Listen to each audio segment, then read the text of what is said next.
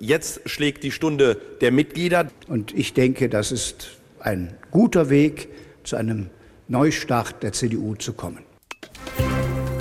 News Junkies. Was du heute wissen musst. Ein Info-Radio-Podcast.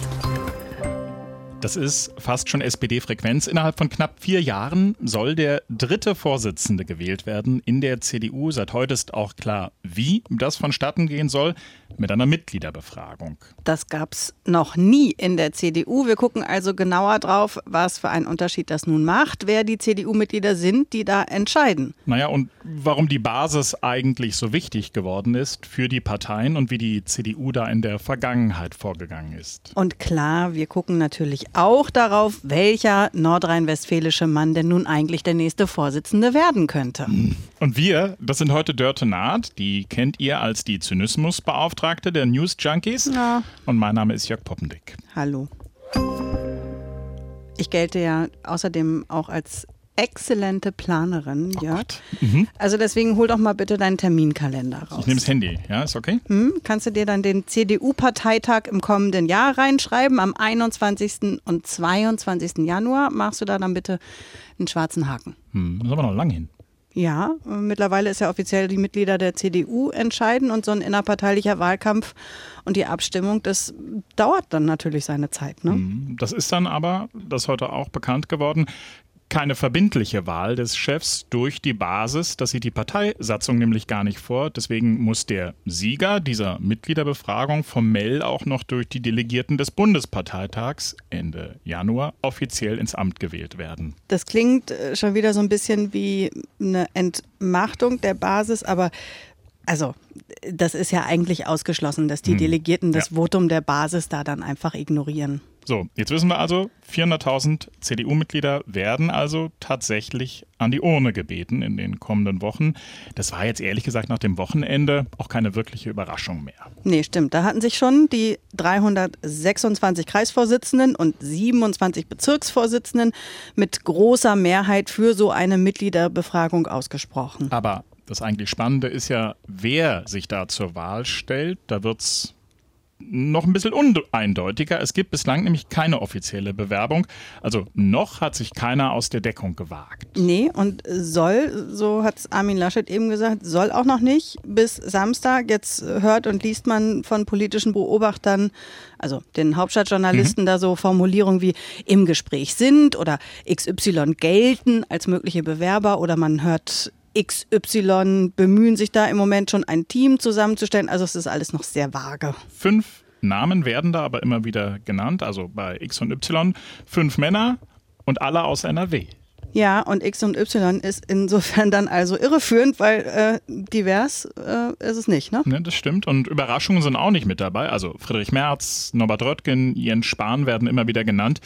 Und die haben sich ja allesamt schon mal um den Vorsitz beworben. Dazu kommen der Fraktionschef im Bundestag, Ralf Brinkhaus, und der Chef der Mittelstandsunion, der Wirtschaftspolitiker Carsten Linnemann. Die besten Chancen haben zumindest laut Deutschland-Trend von letzter Woche Friedrich Merz und Norbert Röttgen. 36 Prozent der CDU-Anhänger haben sich da für Friedrich Merz ausgesprochen und 25 Prozent für Norbert Röttgen. Gut, die haben zwar am besten abgeschnitten, aber eine eindeutige Mehrheit ist das ja noch nicht. Nee, äh, kommt äh, ja dann auch ein bisschen darauf an, was für Teams sich äh, da bilden. Denn also alle fünf werden ja nicht antreten. Alle fünf nicht, aber was ja schon mit der Entscheidung für einen Mitgliederentscheid klar ist, irgendwas wird es am Ende wohl zu entscheiden geben. Also, dass es mehr als einen Kandidaten geben muss, sonst macht das Ganze überhaupt gar keinen Sinn. Also nicht die einvernehmliche Lösung, die Armin Laschet ursprünglich mal gefordert hatte.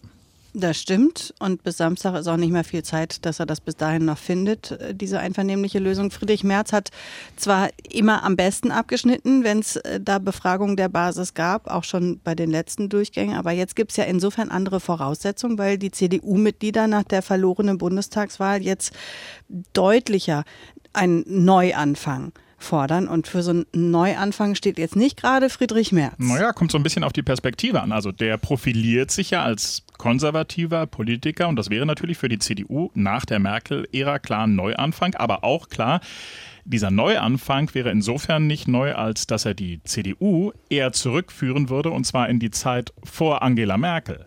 Äh, neu, nicht neu. Okay, äh, ich lasse mal so stehen. Ich glaube, ich habe verstanden, was du meinst. Er könnte das auf jeden Fall ausgleichen, indem er sich Junge mhm. ins Team holt, also junge Menschen. Äh, zum Beispiel. Junge Männer. Ja. Da sind wir wieder. ah, ich glaube, er muss sich auch eine Frau holen. Aber im Gespräch sind jetzt vor allem junge Männer gerade noch, nämlich Carsten Linnemann, der gilt sowieso als Unterstützer von Friedrich Merz, könnte also seine eigenen Ambitionen da erstmal zurückstellen und ja, vielleicht als Generalsekretär mit Merz ins Rennen gehen. Wir können ja mal kurz reinhören, wie Merz selbst seine Vorstellung auf dem Deutschlandtag der Jungen Union formuliert hat. Es kommt natürlich darauf an, wer die Union in Zukunft führt. Aber da geht es nicht um eine Person, sondern da geht es um eine Führungsmannschaft. Und da ist auch nicht jedes Wort, was da gesagt wird, gleich eins zu eins richtig. Ja, natürlich, junge Besen kehren gut, aber die alte Bürste kennt die Ecken. Und deswegen kommt es auf beides an, dass wir eine gute Mischung haben die Bild-Zeitung hat ja übrigens berichtet, dass äh, Friedrich Merz sich Jens Spahn mit ins Team holen will. Aber das hat dann Merz über Twitter gleich dementiert. Und zwar hat er geschrieben, nicht meine Handschrift, hat ja, er da geschrieben. Friedrich Merz und Jens Spahn, die gelten jetzt zumindest nicht als beste Freunde, ne? sagen wir es mal so. Hm. Na und Jens Spahn selbst, der hatte ja gegen Annegret Kramp-Karrenbauer und Friedrich Merz kandidiert. Beim letzten Durchgang hat er sich dann ins Team Laschet eingeordnet. Und jetzt? Naja, also er selbst sagt dazu eher Wolkiges, äh, mhm. hier zum Beispiel bei den Kollegen vom Deutschlandfunk. Ich habe ja auf dem Deutschlandtag der Jungen Union gesagt, ich habe Lust darauf, die neue CDU zu gestalten. Gut, gestalten kann man aber auch an einigen Positionen. Das muss doch nicht unbedingt der Vorsitzende sein. Ist aber auch keine Absage. Hm, gut, also wir haben Friedrich Merz und sein mögliches Team auf der einen und dann wird es ja, so wie es jetzt aussieht, darauf hinauslaufen, Norbert Röttgen auf der anderen Seite. Ja, der hat zwar auch seinen Hut noch nicht offiziell in den Ring geworfen, aber der bewirbt sich doch schon ziemlich eindeutig als Gegenspieler des konservativen Friedrich Merz, als Vertreter der Mitte nämlich. Hier zum Beispiel im Bericht aus Berlin vom letzten Sonntag war das. Ich verorte mich in der Mitte. Das stimmt und ich glaube, dass ich die Mitte verkörpere die Mitte muss auch eine moderne Mitte sein. Die Mitte äh, im Jahr 2021 äh, ist nicht mehr die Mitte der 70er Jahre. Da haben wir das letzte Mal uns als Volkspartei definiert. Wir haben jetzt andere Fragen in Europa, die ökologische Frage. Das heißt, wir müssen an die moderne Entwicklung in der Gesellschaft anschließen. Und das muss der Vorsitzende glaubwürdig tun. Das stimmt. Das spreche ich keinem anderen ab, aber ich nehme es für mich in Anspruch. Wenn ich groß bin, dann wäre ich gerne auch mal so selbstbewusst wie Norbert Röttgen. Das war jetzt schon eine eindeutige Bewerbungsrede. Ja, auf jeden Fall. Also zumal er ja auch gleichzeitig nicht widersprochen hat, als es dann um ein mögliches Team mit dem äh, Fraktionsvorsitzenden, mit Ralf Brinkhaus ging. Natürlich muss es Mannschaften geben. Äh, es muss eine Breite repräsentiert werden. Der Vorsitzende ist eingebettet. Nur eins muss auch klar sein. Der Vorsitzende selber, der muss die Mitte verkörpern der Vorsitzende selber muss die hm. Mitte verkörpern. So, wer war das jetzt nochmal, der die Mitte verkörpert? Also ich glaube, hinter die Bewerbung von Norbert Röttgen können wir auch ein Häkchen setzen. Mhm. Check. Check. Beim letzten Mal ist er gegen Merz und Laschet allerdings dann schon in der ersten Runde gescheitert. Gilt auch als jemand ohne viel Rückhalt innerhalb der Partei. Aber da könnte ja dann Ralf Brinkhaus ins Spiel kommen, denn der hat Rückhalt. Also, es sind so oder so. Viele Hättes und Wenns dabei bei diesen Planspielen, aber spannend ist das auf jeden Fall. Du hast ja eben gesagt, Friedrich Merz hat immer den größeren Rückhalt an der Parteibasis gehabt. Ja, aber das war ja bei diesen Regionalkonferenzen, auf äh, denen sich die drei Kandidaten, Jens Spahn, Annegret Kramp-Karrenbauer und eben Friedrich Merz, der Basis präsentiert haben. Da war das oft spürbar, auch in den Umfragen, aber der Parteitag, also die Delegierten, die haben dann eben am Ende anders abgestimmt. Und deswegen ähm, haben wir uns dann auch gefragt, wer denn die CDU-Mitglieder eigentlich sind. Da haben wir uns dann Hilfe geholt aus dem Hauptstadtstudio von unserem Korrespondenten Jim Bob Nikschas und haben den das gefragt. Wer sind die CDU-Mitglieder? Die CDU ist männlich und eher älter. Zu diesem Ergebnis kommt man relativ schnell, wenn man sich die Statistik zu den Mitgliedern ansieht. Die aktuellste stammt aus dem November 2020. Das Durchschnittsalter der bundesweit über 400.000 CDU-Mitglieder beträgt 61 Jahre. Über 73 Prozent sind Männer, rund 27 Prozent sind Frauen. Und die Ergebnisse der Bundestagswahl, die zeigen außerdem, wo die CDU noch Wählerinnen und Wähler anspricht, nämlich vor allem in den ländlichen Gebieten in Westdeutschland. Nun kommen die Delegierten ja auch von der Basis. Das sind auch nicht wenige. 1001, nicht die Dalmatiner, sondern Delegierte sitzen da beim CDU-Parteitag, aber die unterscheiden sich eben von einem einfachen Mitglieder, hat uns Jim Bob gesagt.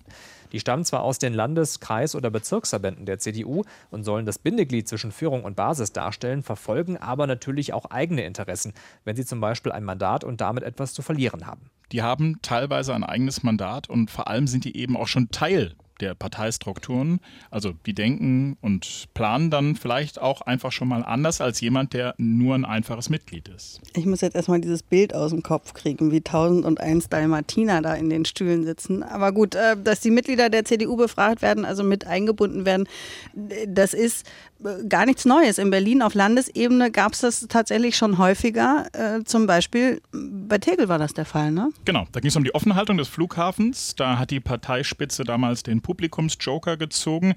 Genauso übrigens wie bei der Ehe für gleichgeschlechtliche Paare. Und das hat Berlins CDU auch 2013 gemacht. Da wurden die Mitglieder gefragt, wie sie denn zu einer großen Koalition auf Bundesebene stehen. Und was haben sie gesagt? Naja, so richtig begeistert war da keiner damals von dieser Koalitionsoption. Und Kai Wegner, der mittlerweile Parteichef in Berlin ist, wurde damals gefragt, ob man denn mit dieser Einbindung der Partei die SPD kopieren will. Und da hat er nur den Kopf geschüttelt. Wir machen diese Mitgliederumfrage seit gut zwei Jahren. Und von daher haben wir uns auch diesmal gesagt, wir wollen, dass unsere Mitglieder hier mitentscheiden. Das hat gar nichts mit der SPD zu tun. Das hätten wir auch so gemacht. Mit entscheiden konnten die Mitglieder letztlich nicht. Um Kai Wegner da mal zu korrigieren, damals ging es ja, um ein Meinungsbild der Parteibasis in Berlin. Und das ist dann ja doch ein bisschen was anderes. Absolut. Was ich ja bei der Recherche spannend fand, als die CDU-Mitglieder damals zur gleichgeschlechtlichen Ehe befragt wurden, da ist zeitgleich auch eine Studie gemacht worden. Da wurden die Parteimitglieder befragt, und zwar vor der Abstimmung und danach. Und da ging es um die Frage, was das eigentlich mit den Mitgliedern macht, wenn sie mehr mit eingebunden werden, wie sie sich wahrnehmen. Mein Tipp wäre, die fühlen sich gestärkt, irgendwie ermächtigt. Keine große Überraschung, oder? Ja, genau das ist rausgekommen. Die Mitglieder haben damals nach der Befragung ihre Möglichkeiten in der Partei Einfluss zu nehmen deutlich positiver bewertet. Die Politologen sprechen da von einer gestiegenen Selbstwirksamkeitswahrnehmung und zwar auch völlig unabhängig davon, wie sie letztlich abgestimmt haben. Äh, das erklärt auch, warum die sogenannten Volksparteien CDU und SPD in den vergangenen Jahren immer häufiger die Basis mit einbezogen haben. Die haben nämlich ein Mitgliederproblem. Also weniger Mitglieder, sinkende Mitgliederzahlen und auch eine gewisse Ermüdung an der Basis und hoffen also, dass sie mit mehr Beteiligung das irgendwie in den Griff kriegen. Die CDU hat das beispielsweise auch versucht, als es darum ging, das neue Grundsatzprogramm zu schreiben. Ich weiß nicht, ob du dich noch an die Zuhörtour von Annegret Kramp-Karrenbauer erinnern kannst. Ja, dunkel. Hm, sie ist ja damals als Generalsekretärin durchs Land gezogen und hat exklusiv eingeladene CDU-Mitglieder getroffen. Und die haben dann zusammen damals Leitfragen für die Entwicklung eben dieses Grundsatzprogramms erarbeitet bei all diesen Beteiligungsformen der CDU in der Vergangenheit, über die wir jetzt gerade gesprochen haben, da ging es um Inhalte, nicht um Personen. Und jetzt äh, kann man gerade überall lesen, die Befragung der 400.000, die da jetzt passieren soll. Das wird nun eine Premiere. Und das stimmt auch. Aber auch bei der CDU, wenn auch nicht auf Bundesebene, durften die einfachen Parteimitglieder auch schon über das Spitzenpersonal entscheiden in Nordrhein-Westfalen und in Baden-Württemberg. Und das ist interessant, auch im Hinblick auf das, was jetzt da möglicherweise auf Bundesebene passieren könnte. Dort in Baden-Württemberg hat nämlich die Basis 2004 über den Landesvorsitz und 2014 über die Spitzenkandidatur zur Landtagswahl entschieden. Und das hat damals die innerparteilichen Gräben noch vertieft. Und das Beispiel Baden-Württemberg, das haben in den vergangenen Tagen deshalb auch die Gegner einer Mitgliederbefragung immer wieder ins Feld geführt. Denn Verunsicherung und tiefe Gräben nach dieser Wahlschlappe bei der Bundestagswahl, das will eigentlich gerade keiner bei der CDU. Also wird politisch auf jeden Fall nicht langweilig in den kommenden Tagen und Wochen. So, Dörte. Jetzt hol du doch mal bitte deinen Kalender raus, denn mhm. Paul Ziemiak hat vor einer halben Stunde ungefähr. Das ist ja der Generalsekretär der CDU. Der hat auch das genaue Prozedere bekannt gegeben, wie das jetzt laufen soll mit der Mitgliederbefragung. Also, bis zum 6. November müssen sich die Kandidaten jetzt aus der Deckung gewagt haben und offiziell sagen, ja, ich würde gern der neue Chef werden. Dann haben die Zeit bis zum 2. Dezember, und zwar Zeit, um sich der Basis vorzustellen und ihr Programm. Und zwischen dem 4. und 16. Äh, Dezember wird dann gewählt. Und zwar entweder online oder per Brief. Und derjenige, der dann da die absolute Mehrheit hat, der wird dann auf dem Parteitag Ende Januar bestätigt oder wie? Ja, also eine Einschränkung gibt es. Sollte keiner der Kandidaten eine absolute Mehrheit haben, dann wird es eine Stichwahl geben. Also zumindest, wenn der Unterlegene das einfordert.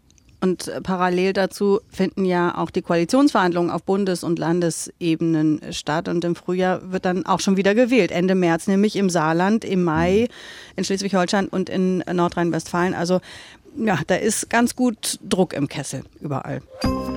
Dörte, du hast ja heute Morgen in der Redaktion gemeckert, dass dir das Thema Corona in unserer Folge von gestern hinten raus gefehlt hat.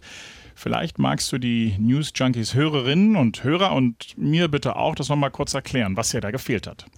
Also meckern ist übertrieben. Naja. Ich habe ähm, ja, ich habe äh, argumentiert. Also ich meine, die Zahlen sind rapide gestiegen, die Warnungen vor überlaufenden Intensivstationen werden lauter, die Debatte über die Boosterimpfung und dann nicht zu vergessen die Corona-Toten in einem Heim hier bei uns in der Region in Brandenburg. Da überschlagen sich jetzt gerade die Meldungen, die Forderungen und auch die Expertenmeinungen. Aber die Debatte läuft ja weiter. Also da gibt es in dieser Woche sicherlich noch die ein oder andere Gelegenheit, dass wir da genauer drauf gucken. Mhm. Und was beim Blick in die Agenturen, was dürfen wir heute nicht vergessen? Naja, vielleicht den ganz kurzen Seitenblick zur Klimakonferenz, wo es zumindest schon mal eine Absichtserklärung von mehr als 100 Staaten gegeben hat, bis 2030 die Zerstörung von Wäldern zu stoppen. Hm. Auf die Klimakonferenz, wir haben ja noch ein paar Tage in dieser Woche, können wir auch noch mal gerne ausführlicher gucken. Ich hoffe jetzt sehr, dass dir die folgende Meldung, die ich gefunden habe, dass dir die nicht zu klein ist, obwohl sie hat auch mit groß zu tun. Okay, mir schwant Böses, aber bitte erklär's. Ja, also am Berliner Flughafen BER gibt es Probleme mit dem Trinkwasser. Da wurden Bakterien gefunden und es wird jetzt davor gewarnt, das Wasser am BER zu trinken. Da werden jetzt in den kommenden Tagen alle Leitungen durchgespült und es wird eben auch ein paar Tage dauern. Aber Hände waschen, das geht noch, oder? Ja, aber schön vorsichtig, denn das, was da gefunden wurde, das sind sogenannte koliforme Bakterien. Und die können sowohl Durchfall als auch Erbrechen auslösen. Und ganz ehrlich, ich kann mir durchaus Schöneres vorstellen, als mit Durchfall in einem Flugzeug zu sitzen. Und ich möchte es mir gar nicht vorstellen, bevor es hier weiter abgleitet. Lass uns einfach mal Schluss machen. Ihr könnt uns schreiben, wir freuen uns immer über Feedback. Äh, und zwar an die Newsjunkies at inforadio.de. Dass du mir da auf die Sprünge hilfst. Newsjunkies at inforadio.de. Also. Bis morgen. Bis morgen. Tschüss. News Junkies. Was du heute wissen musst. Ein Podcast von Inforadio. Wir lieben das Warum.